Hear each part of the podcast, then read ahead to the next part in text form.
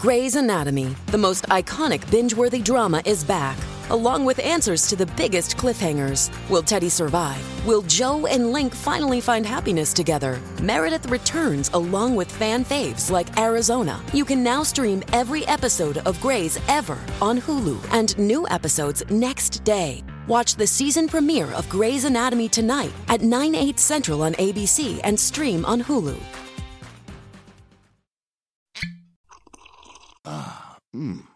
The first taste of rare bourbon you finally got your hands on. That's nice. At Caskers.com, we make this experience easy. Caskers is a one-stop spirit curator with an impressive selection of exclusive, sought-after, rare, and household names in the realm of premium spirits and champagne. Discover the top flavors of the year now by going to Caskers.com and using code WELCOME10 for $10 off your first purchase. Get $10 off your first purchase with code WELCOME10 at Caskers.com. This podcast may contain explicit language, which is distinct from shall and, in point of fact, as to this specific episode you're about to hear, actually does not contain explicit language. It's Tuesday, August 30th, 2022. From Peachfish Productions, it's The Gist. I'm Mike Pesca. And what did a pig ever do to me? You know, I was looking through a list I have of ideas through the show, and I was going back actually years, and I saw that Jax with an X and Stacia were talking about a dog meat festival, and I knew what had gone on. I was taking notes out of self-defense and a means of keeping interested, while my wife, you might know her from such credits as The Gist, wife was watching Vanderpump Rules. Anyway, on Vanderpump Rules, either Vanderpump or Rules or one of the ladies, she's really against dog meat festivals. She protests dog meat festivals. I think she thinks that dog meat eating should be a somber occasion, only with family. No, she doesn't. She doesn't want dog meat eating at all. I think in her restaurant, the Vanderpump, I don't know what the restaurant's called. It doesn't matter. She serves pork dishes. Many of us eat pigs. I eat pig. And so I got to ask, what's a pig ever done to me? Did pigs patrol the fences at Buchenwald? Did Bull Connor set pot-bellied pigs and lose fire hoses in Birmingham, Alabama? No. You know, I eat the pigs. I don't eat the dogs. But you know what else I don't do with dogs? I don't blame the dogs. We do not actually eat dogs just because we've come to love them, but do eat pigs because we love them less. Even though if I were to critique pigs, I would say, if you want to boost your species' chance of survival, you might as well, you know, engage in the most brilliant adaptive technology zoology has ever known. Do what dogs do, make us like them. Lots of groups don't want you to eat pigs, and they point out, well, I'll read from the American Humane Association. This is the comparison they make. Pigs are gentle creatures with surprising intelligence. Studies have found they're smarter than dogs. Okay, so now I'm thinking, pigs, dogs, oh, maybe I'm a little bit of a hypocrite for eating pigs and not eating dogs. But the next sentence, this isn't just the Humane Society. This is everywhere that doesn't want you to eat a pig. They'll say, they're smarter than dogs, and even 3-year-old children. Stop it. My neighbor Zoe's 3. We have conversations, fairly in-depth conversations. She is smarter than a pig. She is smarter than every pig in creation. Even a gifted pig is nowhere near as smart as Zoe. I have 2 children, at least one of them. You know what? I'm going to confidently say both were smarter than pigs where they were 3. So don't lie to me, Humane Association. Don't force my hand on the stove and tell me it's bacon. But think about why we eat or don't eat, the considerations of who we eat, what we eat. They're not about ruling out those who contain sufficient virtue or good qualities. It has nothing to do with the respect for the intelligence of the species in question. In fact, if you want to make a blanket statement about intelligence correlating to humanity or morality, humans murder humans all the time. They might not eat them, but, you know, Russia goes into Ukraine and commits war crimes, and it has nothing to do with how intelligent or unintelligent Ukrainians are. Might have a little to do with the lack of Russian intelligence. Also, starfish aren't smart, but we don't eat them. Starfish don't even have the intellects of 3-year-olds. I think Ukrainians might, especially 3-year-old Ukrainians. It all comes down to this. The reason we eat pigs is because they're delicious. And the reason they're delicious is we've bred them to be delicious. Dog festivals, this makes no logical sense, no moral sense, but it also makes little gustatory sense. We do not find dogs delicious. Dogs aren't delicious. In the places in China where they do eat dog, they don't know from delicious. I'm sure they'd much rather eat a pig. So what I'm saying is, I hope this all changes. I certainly do. I hope to one day live in a world where we count pigs as smart, loving creatures who maybe join us in our households, who we give names and personalities to. And if real justice is ever to be achieved, at that moment, when we're hugging our pet pigs, we'll be eating a labradoodle or two to mark the occasion. On the show today, in the spiel, Dan Savage has his say on a woman's issue of the issue of saying women when it comes to the abortion debate. But first, David Cicilline is a Democrat who represents Rhode Island's 1st Congressional District. He has served in that capacity since 2011. He was a manager for a Trump impeachment. We could say a Trump impeachment. And he also holds the distinction of being the first openly gay mayor of a U.S. state capital, leading Providence from 2003 to 2011. The name of his book out now is House on Fire, Fighting for Democracy in the Age of Political Arson. Representative David Cicilline up next.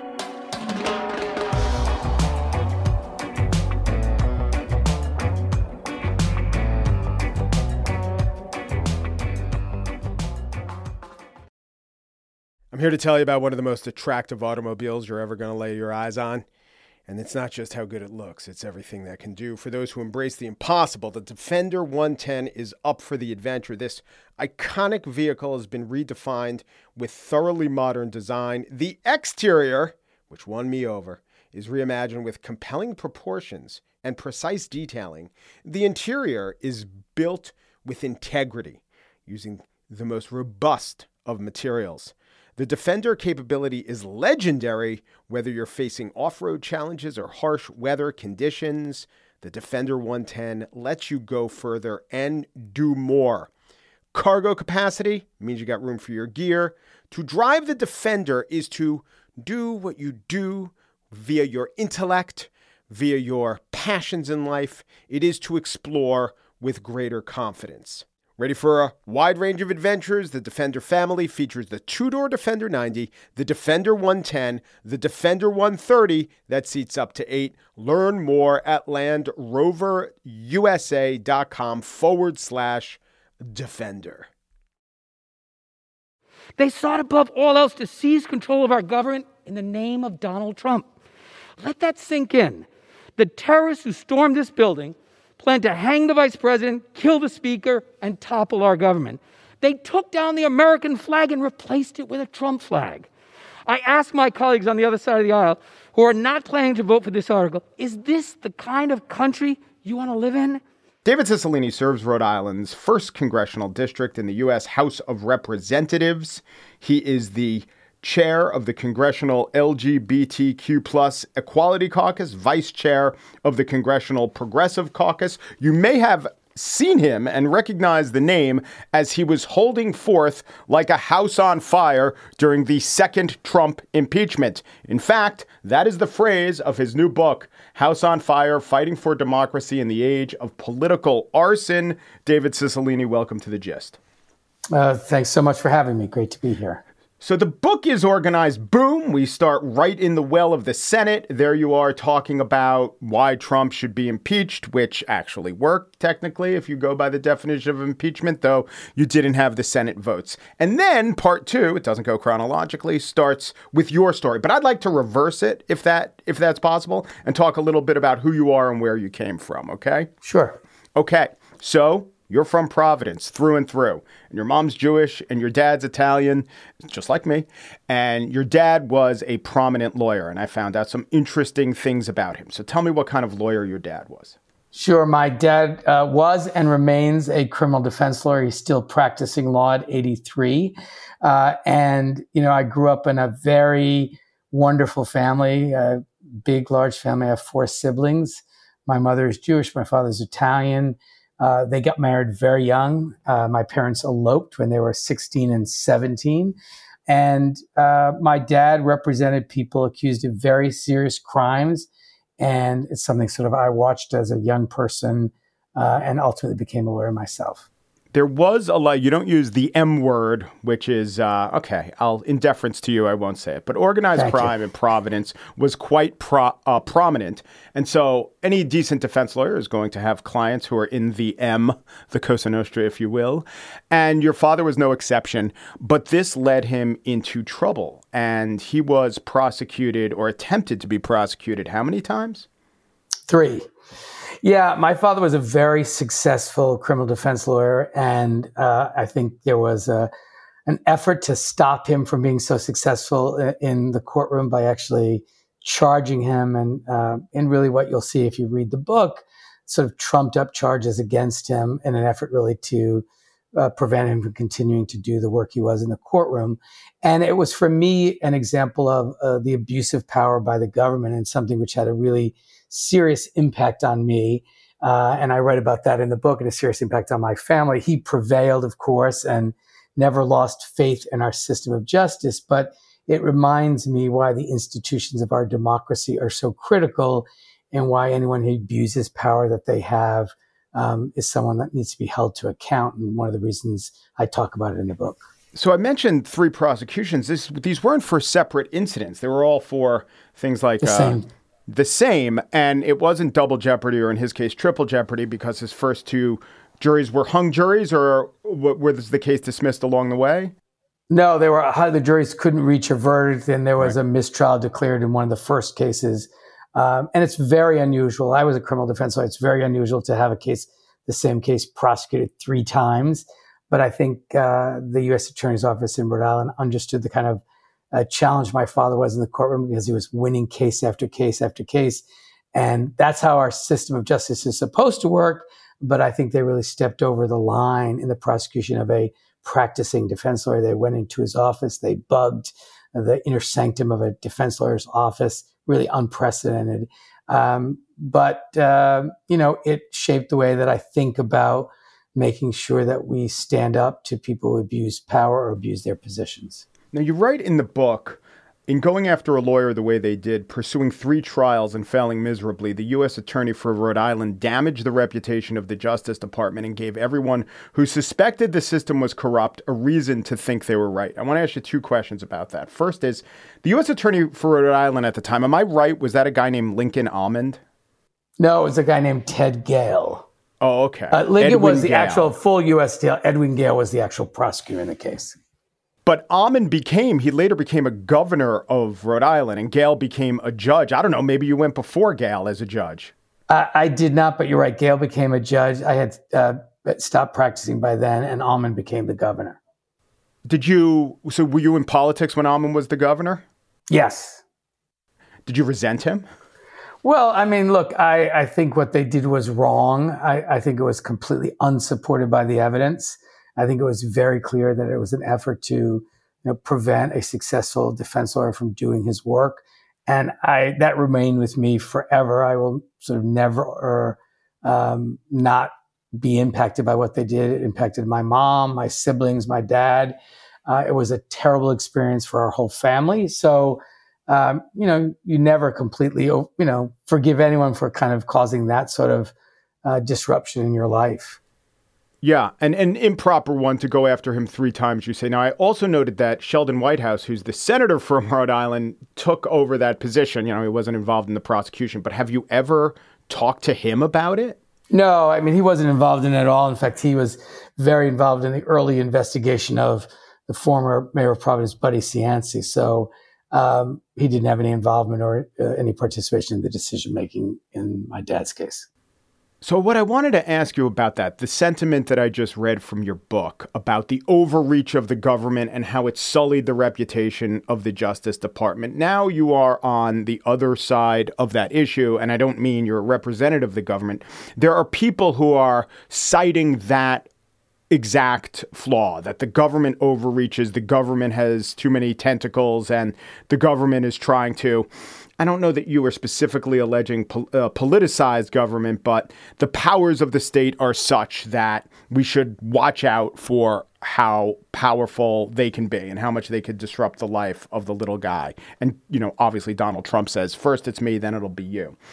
So when you hear that, there may be the sort of elected officials say, no, you're wrong, you're crazy, you're part of a tradition that is just anti-government. But I would suspect you wouldn't have exactly that answer to that objection. What do you say? Maybe you meet a constituent in Rhode Island and say, who voices something like the position I just gave voice to. What do you say to that person? Well, I mean, I think that's why it is so important that we have individuals leading the Department of Justice who understand the enormous power of their office and the responsibility they have to ensure that justice is meted out in a fair and impartial way. I think that is why lots of people get frustrated with Merrick Garland, but he's been very clear that he will apply the law to the evidence and that he will not permit politics or personal views to interfere in any way. And that's very important. We need to, I think he's done a remarkable job in restoring people's confidence that the Department of Justice is an independent agency of the federal government, that he will not allow anyone to interfere with their deliberations or their decision making. And that's critical. And so to me, it's a reminder that what we took for granted for a long time in this country that was so destroyed during the Trump years when the Department of Justice became the personal attorney of the president, used to really advance his own agenda and punish or attack his enemies. That's a dangerous practice, and that we all have to work hard to be sure that what Merrick Garland has restored remains free from political interference so they can continue to make judgments based on the evidence and the law. Do you think in your rise in local politics, and we should tell listeners that you ran against and defeated a legendary, notorious, whatever word you want to use, mayor of Providence, Buddy Cianci, a man who over 27 years was mayor for 25 of them when he wasn't serving time for his misdeeds, which I guess many of the voters either didn't mind or thought was colorful. But the fact that your father went through those prosecutions, the fact that your brother was also prosecuted and served time for crimes, though he's been reinstated by the bar. I'm looking at a story from 2007, Tale of Two Brothers. John M. Cicilline indicted. His brother David is the mayor. That's you. Do you think that in Providence, those family forays into illegality hurt you very much, were a stumble to overcome, or given that Cianci was himself a little or a lot on the shady side, they didn't hurt you as badly as they would have in other places? Yeah, I mean, I don't think, I think in Providence and in Rhode Island, I've been very fortunate that people have made judgments based on my performance as a mayor, as a state representative, and now as a member of Congress. I think they've looked at my record, the work that I've done, my ethical standards, and I've been always able to earn the support of people who know me and know my work.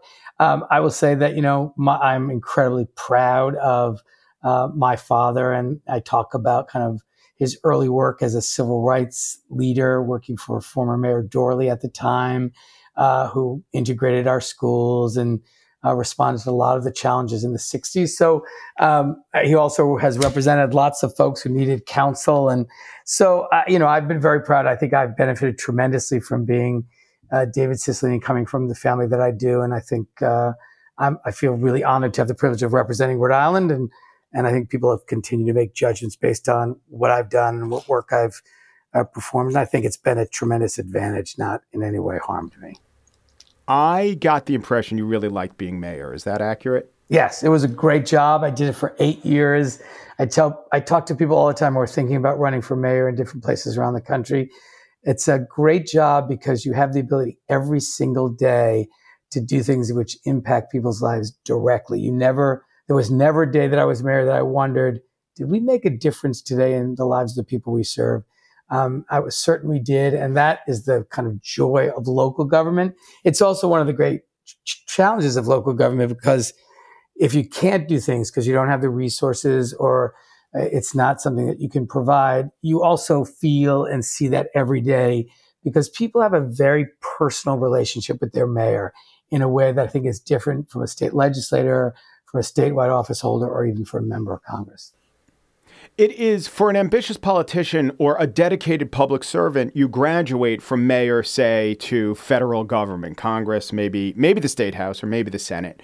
But it also seems that in many ways you're trading a job where you could do a lot and get a lot of satisfaction out of it for a job that's unbelievably frustrating. Is that what's going on in your case?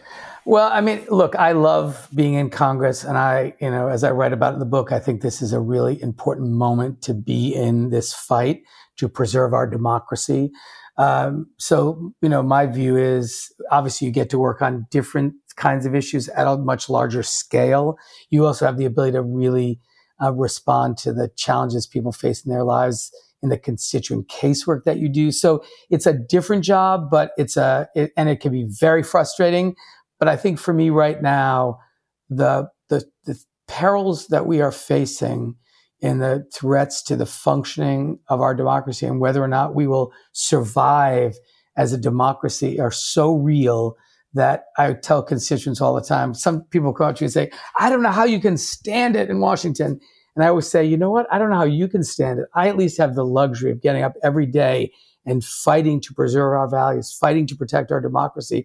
And for me, that's a way to cope with these challenges. If I were back in Rhode Island practicing law and just watching this, I would be going out of my mind. And they're like, that's me. So in a lot of ways, I feel very privileged to be in Congress in this moment, in this very consequential fight. If one were to take Donald Trump off the chessboard, how much would that phenomenon you're talking about, just how our democracy is imperiled, how much would that improve the picture? The very man, one man.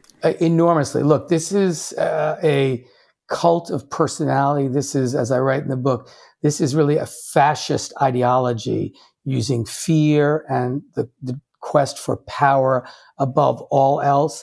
The use of propaganda, misinformation to consolidate support.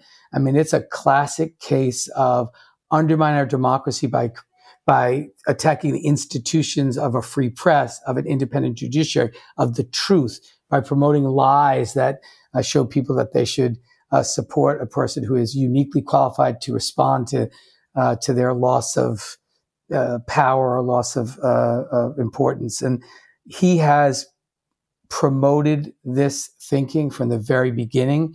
He has undermined the institutions of our democracy. And I think without Donald Trump, I mean, some of the underlying conditions continue to exist, but I think all kind of fascist-like movements require a leader who exploits these moments to organize people to both undermine democracy but follow him. So I think if you remove him from the chessboard, it would do significant damage to the disruption of our democracy. But you defeated and succeeded Buddy Cianci, a man who was a thug, a man who wasn't terribly honest, a man who committed crimes, but at least he was held accountable, a man who didn't just threaten physical violence or inspire his acolytes to act on it, who literally smacked around people every now and again. Did you see fascism there, or was that a different type of thuggery? Was it a difference of scale or a difference of kind? Yeah, I think, I mean, first, I actually didn't defeat him. He decided not to run. But your strength was part of that. And I was the only announced candidate against him when he made that decision. So, but look, I think it was both a difference in scale, but there were a lot of similarities. There's a part in the book where I talk about one of Cianci's supporters who said, that Buddy Cianci could rob a bank at gunpoint and it wouldn't make a difference to his supporters. It sounds a lot like I could shoot somebody on Fifth Avenue and it wouldn't matter. So there are similarities about the use of misinformation and the use of fear and the use of kind of personality, the cult of personality. But the scale for Donald Trump is obviously very different. He served as president of the United States. He created or led a movement across the country. So it's different, but the use of violence, the use of fear, the use of the kind of notion of a following that didn't care what the leader did, but they remained loyal to him. There's a lot of similarities. And since you had a very accurate and personal glimpse into organized crime, would you say there are certainly elements of the Don saying things and having his words be interpreted by his underlings to protect him? But my question is actually, you know, I've heard it said that when Trump is compared to someone involved in organized crime, that the difference is, well, he's not so organized. So was that a difference with Cianci? Cianci was politics as organized crime, and Trump is a little bit of politics as disorganized crime. Yeah, I mean, it's interesting. The use of the RICO conspiracy in the Cianci case was very often used in organized crime prosecutions because it wasn't uncommon for organizations that had multiple people involved that the leader of this effort would be isolated in some way to protect them from criminal liability. We see the same thing with Donald Trump. I mean, Nicole Wallace said it best when a couple of years into the Trump term, she said on television, our country is being run by a crime family. And when you look at the way that Donald Trump has attempted to isolate or insulate himself from criminal liability so that he has some plausible deniability, that's a pattern you often see in organized crime prosecutions, which is why the RICO statute was created. So, you know, I think we can't lose sight of the fact, you know, I've heard a lot of people this past week in particular who are talking about the search warrant that was executed at Mar-a-Lago, saying this has never happened before, that a former president of the United States, and I remind people, it's also never happened before that we had a former president of the United States or a president at the time engage in the kind of misconduct and criminality that he's engaged in. Like, of course we haven't ever had a search warrant executed because nobody's ever done anything worthy of that execution of a search warrant. So, yeah, why do we have unprecedented reactions? Maybe because we have unprecedented conduct. Exactly. Yes. David Cicilline is a representative from Rhode Island. He is the author of House on Fire, Fighting for Democracy in the Age of Political Arson. And we will be back tomorrow to talk about the details of that fight in the impeachment trial. Join me then.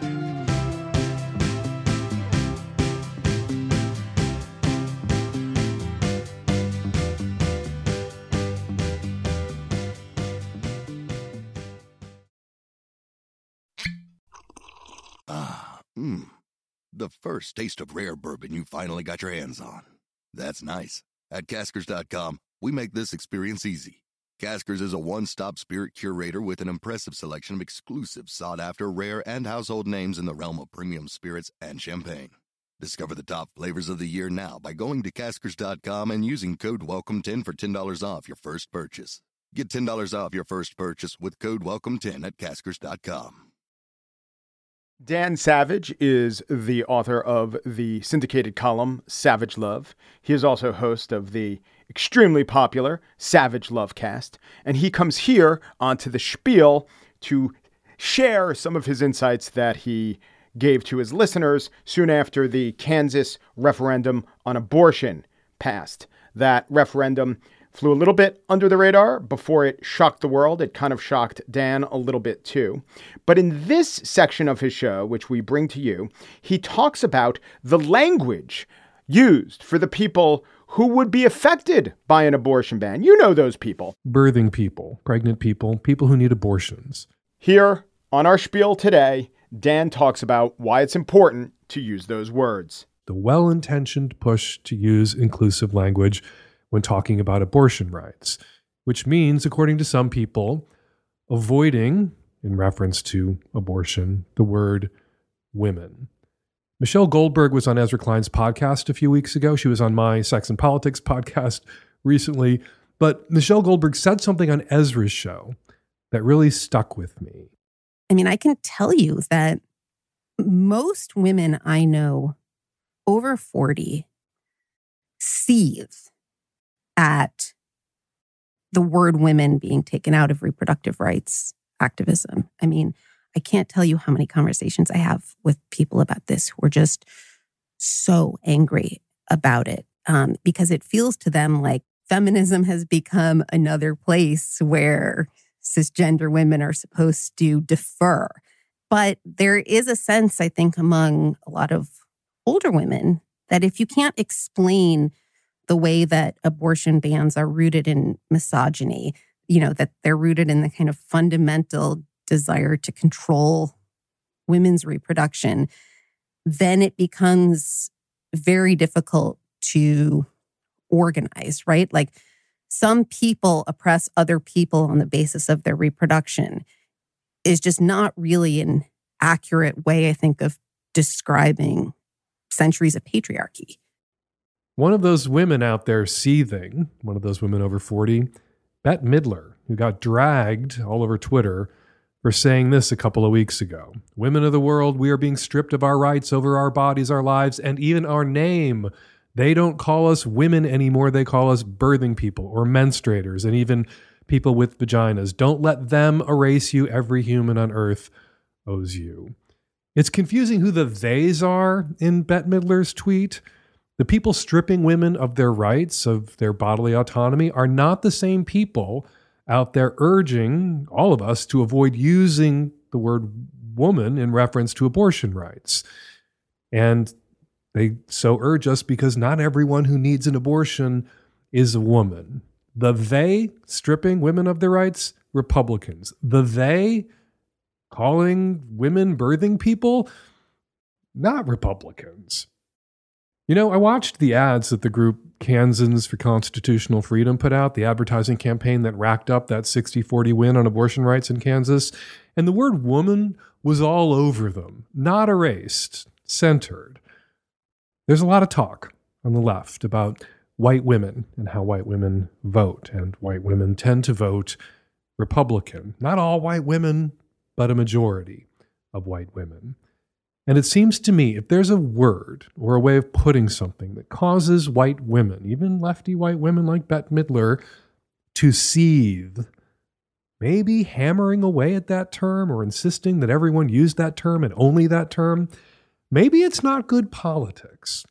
I know some Republicans, women and otherwise, and the one thing every Republican I know has in common is that they are constantly scanning the horizon, searching for any excuse to vote Republican.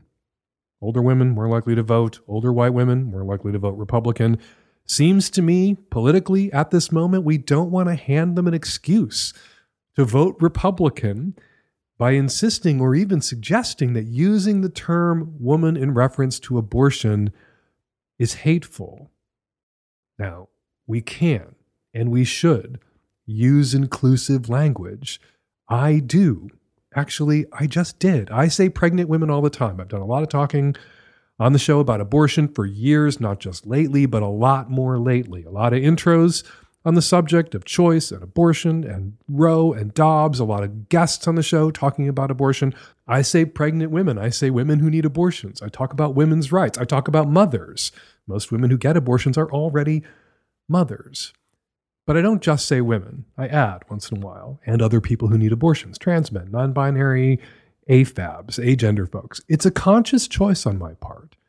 I did it, like I said, a couple of minutes ago in this intro. I was talking about the women of Kansas, the women living in nearby states, and then I said, quoting myself, abortion should be legal and accessible everywhere for women who need abortions and for trans men and non-binary folks. I think that's inclusive language. I'm pro-inclusion. I'm anti-distortion. And I think eliminating the word women, only using pregnant people, as a guest did on the Slate Political Gabfest last week, as reporters and hosts do on NPR constantly, doesn't include. It distorts. The people who are trying to ban abortion, they aren't after trans men or non-binary folks. They don't like trans men or non-binary folks or cis gays or immigrants or really anyone else who doesn't look just like them. The list of people the right doesn't like goes on, but they've been fighting abortion rights forever, since long before they found out what a trans man was or a non-binary AFAB was. The fight against reproductive choice has always been about controlling women. It's the misogyny, stupid. And they will be delighted. Republican assholes will be delighted if abortion bans also harm some of the trans men and non-binary folks that they just found out about. But women are the target, and we need to use language that makes that clear. And we can do it without being exclusionary. We can and we should include. We can't and we shouldn't do the right wing the favor of obscuring their motive. They aren't attacking people, pregnant or otherwise, when they attack reproductive freedom. They're attacking women. And I know that we on the left can keep the focus on the real targets of one discriminatory law or a long discriminatory campaign because we're already doing it. Voter suppression, removing polling places from minority areas, making it harder for black people to vote, passing voter ID laws, and then making it harder for voters to get IDs. We have no problem talking about these laws, these efforts, these voter suppression campaigns as explicitly racist. The target African-American voters who overwhelmingly vote Democratic. But you know what? Some white people don't have IDs. Some white people live in areas where polling places have been yanked, shut down to prevent black people from voting. If every time we talked about voter suppression efforts and called them anti-black and racist, some lefty burst through the wall like the Kool-Aid man and said, you can't call these laws racist. You can't say black voters are the target because some white people aren't going to be able to vote too. Even though that Kool-Aid man lefty jerk would be technically right, he would be missing the point. So yeah, let's include, but let's not distort. Let's use inclusive language, but let's be strategic and proportionate. And let's be political, because this is a political war.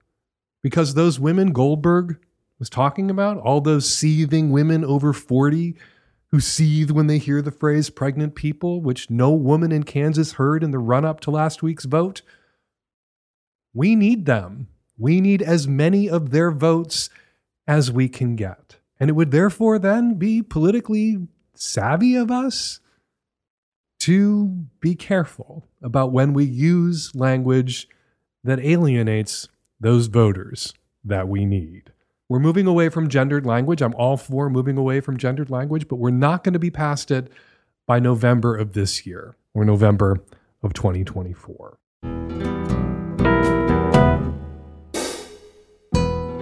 And that's it for today's show. Thank you to Corey Wara, assistant producer, and Joel Patterson, senior producer of The Gist. And as always, Michelle Pesca, whose actual title is COO of Peachfish Productions. The Gist is produced in collaboration with Libsyn's AdvertiseCast. For advertising inquiries, go to AdvertiseCast.com/TheGist. Oomperu, Jeeperu, Duperu, and thanks for listening.